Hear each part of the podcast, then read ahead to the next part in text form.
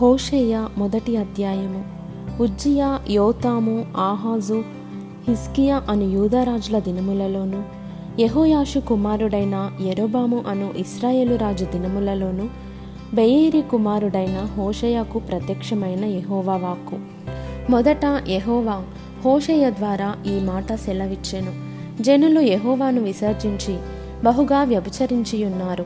గనుక నీవు పోయి వ్యభిచారము చేయు స్త్రీని పెండ్లాడి వ్యభిచారము వల్ల పుట్టిన పిల్లలను తీసుకొనుము అని ఆయన హోషయ్యకు ఆజ్ఞ ఇచ్చెను.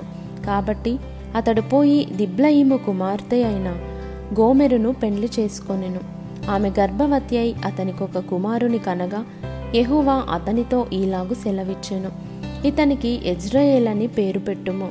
ఎజ్రయేలులో యహూ ఇంటివారు కలుగజేసుకొనిన రక్తదోషమును బట్టి ఇక కొంతకాలమునకు నేను వారిని శిక్షింతును. ఇస్రాయేలు వారికి రాజ్యముండకుండా తీసివేతును. ఆ దినమున నేను ఎజ్రాయేలు లోయలో ఇస్రాయేలు వారి విల్లును విరుతును. పిమ్మట ఆమె మరలా గర్భవతి అయి కుమార్తెను కనగా యెహోవా అతనికి సెలవిచ్చినదేమనగా దీనికి లోరుహామా అనగా జాలి నొందనిది అని పేరు పెట్టుము. ఇక మీదట నేను ఇస్రాయేలు వారిని క్షమించను. వారి ఎడల జాలిపడను.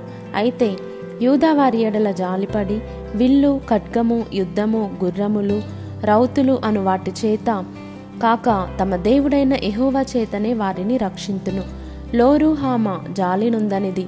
పాలు విడిచిన తరువాత తల్లి గర్భవతి అయి కుమారుని కనినప్పుడు యహోవా ప్రవక్తకు సెలవిచ్చినదేమనగా మీరు నా జనులు కారు. నేను మీకు దేవుడనై ఉండను. గనుక లో అమ్మి నా జనము కాదని ఇతనికి పేరు పెట్టుము. ఇస్రాయేలీయుల జనసంఖ్య అమితమై లెక్కలేని సముద్రపు ఇసుకంత విస్తారమగును. ఏ స్థలమందు మీరు నా జనులు కారన్నమాట?